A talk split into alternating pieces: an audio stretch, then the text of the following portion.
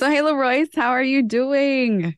I'm all good. How about you, Kim? I'm not bad. I'm not bad, man. It's really good to see you. Like I like I was saying kind of before we started, um, we have a little connection in the south suburbs of Chicago and I guess Chicago too. You know, we competed in speech around the same time. I think we graduated high school at the same time too. So that's pretty that. dope. How you been, man? Like how are you? How have you been since 2006?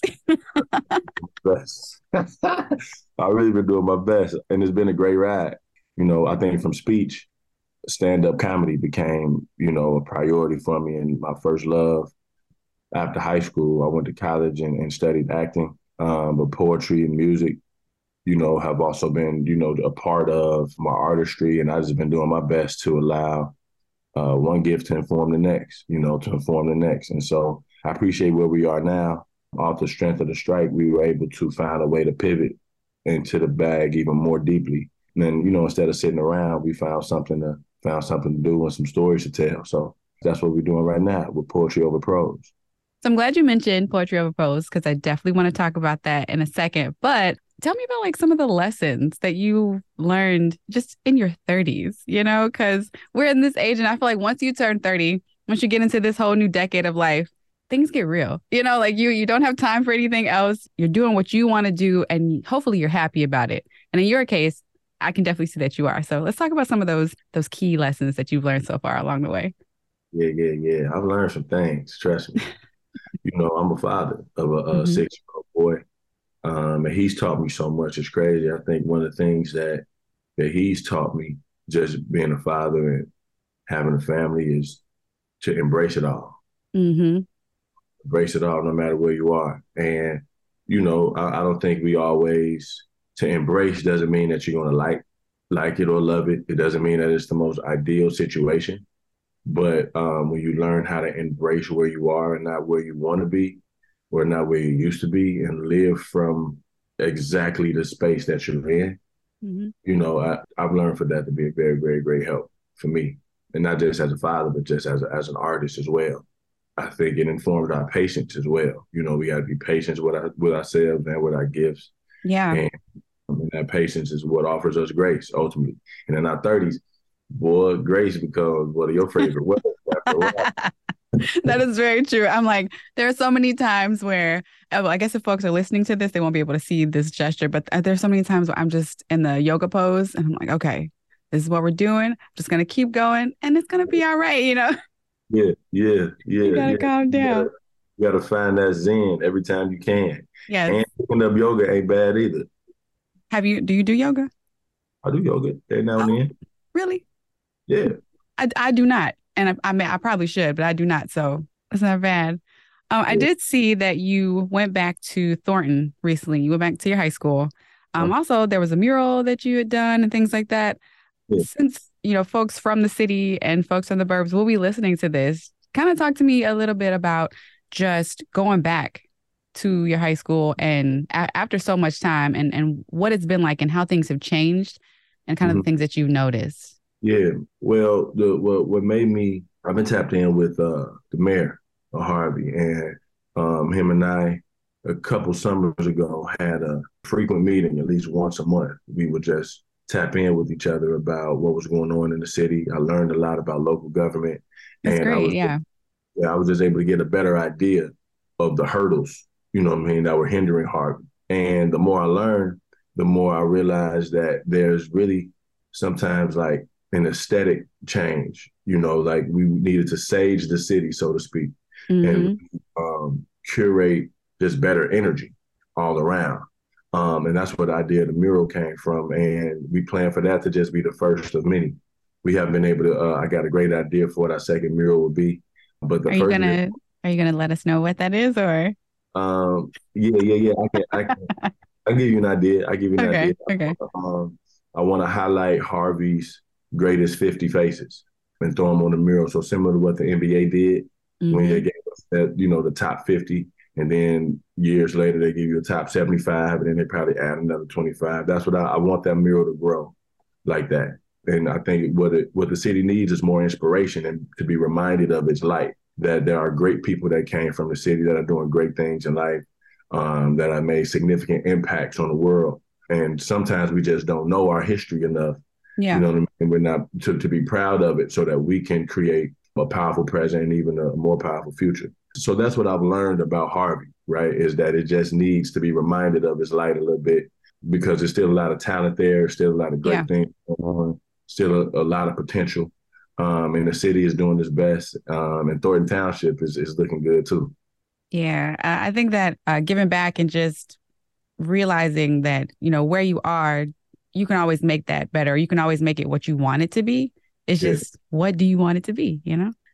Before we get to poetry over prose, I wanted to go back to high school and back to speech. Yeah. I mean, a lot of folks might not even know that you were competing, you know, with your other peers and, and colleagues and stuff in high school. Uh, but you were doing, I cannot remember the name of the event, but it was always a comedy event. It was a duo, and sometimes you were on your own. But talk to me about what you miss about competing in speech. And for folks who don't know, speech and drama basically like every weekend or something, we we will be practicing during the week because I, I, was also in speech. I did uh special occasion speaking because I'm not funny. You know what I'm saying? I just I just say what I say. So, but we would be nice though. I remember you being nice though. I remember you seeing you. I remember seeing you on that stage. You were grabbing medals. You I, I, I, did. I did get some. Not as many as you did. seriously, not as many as you did, but but thank you very much. You weren't in the same event. You probably would have. Right. Had, you know I probably wouldn't have got as many medals if I was competing against you for real. I'm like, I'd like to see you being more serious because I'm not funny, but to see you being more serious, that then we, yeah, we'd have some competition there. But yeah. um, what do you miss about just the whole process? You know, practicing during the week and then every weekend going to these different schools, these different mm-hmm. school districts, and then having to compete against your peers. Yeah. I think that was a uh, that was a that was a conditioning that I needed. You know, right? I, I myself still tapping into those old muscles, right? And that early diligence that, you know, I just remember like locking myself in the in the in the in the classroom and just staring at myself in the mirror and doing my piece a million times. Mm-hmm. And, and then taking my piece. See, I did I did original comedy, I did humor duet acting, um, and I did humorous interpretation, right? So I did really all of the funny events. and I was grateful for that because those events and the material that I was working on allowed me to take my material outside of speech. And mm-hmm. I think that's what kind of gave me the edge oftentimes over my peers on Saturday mornings is because I wouldn't just be at speech practice um, in front of my coaches. I would do my speech at the barbershop. You know what I'm saying? I'd be doing my piece. Really? Yeah, yeah, yeah, yeah. I was I was mm-hmm. testing it out in, in different in different atmospheres throughout the week just to really and I think that's what kind of trained me or conditioned me into eventually, you know, taking on stand up because th- it was original comedy that introduced me to stand up and I wouldn't be able to I wouldn't have been able to even structure a story the way that we do. Because with OC, if I remember, were you writing your own pieces in OC? Because HDA that was scripted, but OC that was you. OC was me. Yeah. OC with me. And uh and yeah, yeah, yeah. I, th- I think I want to stay in OC my junior year. I say that humbly. And then humorous duet acting my senior year. But once I saw one of my critiques, it said I would have paid to see this performance. Nice, and nice. I was like, oh, okay. So I, I have been in business ever since. I'm not gonna hold you, you know. um, yeah, yeah, yeah. I started taking it seriously right there, and, well, and really look back for the kids who are in school now and they might not really know what to do or they might think that they need to do sports or just something more traditional because i don't really think that at least in our community like in, in district 205 i don't really think speech was traditional but if you found it it was a family you know what i'm saying yeah. so yeah. can you talk about just how kids nowadays should maybe think about something a little bit more non-traditional or think about going into speech or think about just investing in their creativity and their imagination how that can really help them find their way, even if it's just through high school. Even if it's just through high school, like you said, if for the people who found it, they found family. Mm-hmm. And I know in high school that can be a big deal for kids, you know, um, just finding a group or a tribe that that that has similar ideals that um, that are working towards the same goal. That kind of camaraderie, I think, is helpful anyway. And at the same time, like you said, you stretch your imagination mm-hmm. and, and the exposure that you get to other high schools, the exposure that you get to other communities, other gifts, all those types of things, they follow you. You know what I mean? Um, if you plant the seed the right way, it'll grow into something pretty special. Um, and I think I think you and I are testaments to that. I would agree, totally agree, because you you're on TV with acting and comedy and all this stuff, and you're you're touring with your show, which we're about to talk about. And then I've had a pretty good career in news, and now I'm in radio and media. So you're right, like I yeah. the speech days, I never take those for granted. You know. Yeah, they taught me so much, for real, and, and I miss it too. You know. Yeah, I agree. Uh, you should go so back I, and be a speech coach, man.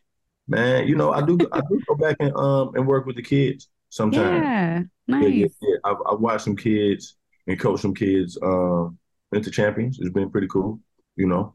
Mm-hmm. It's, it's a time. It's a good time. I got I got a couple of dogs out there, little homies that can go. well, shout out to them. They like you know who you are, right? like yeah. they say. All right, so let's talk about this show here, uh, Poetry Over Prose. You're doing a multi-city tour. I believe it's three cities. Milwaukee is one of those places, and that is why we're talking right now. I honestly, I know, I knew that you did your own writing with OC and original comedy, but I didn't know that you did poetry. And so, what are we yeah. doing here? How did this come together? Man, poetry. I started doing poetry in high school when my high school girlfriend bought me a poetry book. Ah, uh, always, always the um, ladies. That's how it started, and uh, and from there, you know, it truly just grew. By the time I got to college, you know, and my my poetry became a little bit more political and, and, social conscious, and uh, and I was just around a lot of artistic guys. You know, like like I had some big homies that were hosting open mics and like, introduced me to hip hop in a different way and all kind of different things like that. So poetry just grew for me and grew on me. But I think in my nature, I'm just poetic, you know what I mean? And so poetry over prose, well, as I thought about the stories that I have, and you know, there's always a composition, right? That that over time, over the years, I've written some pieces that have taken me like years to write, but because I've lived through the experience and and they support the stories that I've lived through as well. Mm-hmm. Uh, I found this interesting hybrid hybrid experience just through myself where I was like, wow, the stories that I tell, and there, there, a lot of them are funny or thoughtful, are supported by these pieces that I wrote over time. And I discovered accidentally they just kind of all matched and meshed in a way that I was like, what if I just put these together? And if I told this story and supported it with this poem, I think it would give any audience a more thoughtful and thorough examination, you know, just into life in general. And I know it's my life that I'm talking about, but my hope is that it's just as relatable to everybody else as they listen to it. And so when people come or when people are are there on Tuesday, what should they expect? Just everything that you kind of just mentioned there, or are you focusing on certain things? Because you have guests as well. So how far are we going? Oh no, no, no, no. We're going um well what you should expect is live instrumentation, you know, and and and the uh, the atmosphere is just gonna feel very, very good you can you can find the legendary Black Ice, who is mm-hmm. one of the most prolific deaf poets um, of our time. He's shout out to the Def Poetry Jam because he was on there, you know. On there, the you know, um, uh, a comedian by the name of Ben Noble, who's a great friend of mine, um, is also going to open the show and, and, set the set the tone. I think in a very very funny way. Um, he's a hilarious uh, friend of mine, and then you know what you can expect from me. Like I said, is just storytelling that stretches the imagination right? I think you'll learn a little bit more about LaRoyce Hawkins outside of acting. I know that most people know me for for, for what I do on TV, and, and I'm grateful to be able to have the opportunity to surprise you with something that's a little different. Yeah. Um, yeah, yeah, yeah, yeah. And so our show, our show last night in St. Louis went extremely well. Um, it made me look even more forward to Milwaukee because uh, it's been a minute since I hit Milwaukee, and especially like this. I think I used to Milwaukee was a part of the college circuit open mics that I used to hit Nice, uh, nice. Uh, under the poetry side, mm-hmm. I haven't I haven't done much comedy there, but um, I am familiar with the improv, and you know, not being a stranger to that stage, I'm looking forward to it.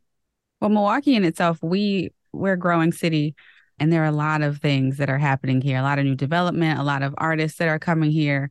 Um, mm-hmm. and you yourself, you know, you chose to come to the city, so we appreciate, especially when Black creatives want to come to the city. So, thanks for making us a stop and hopefully it won't be the last time. Yeah, and I did see on your website you said uh, there's a quote on your website that reads, "May the imagination be your comfort zone," And that seems like exactly what we're going to have for yeah, folks yeah, who go to the show.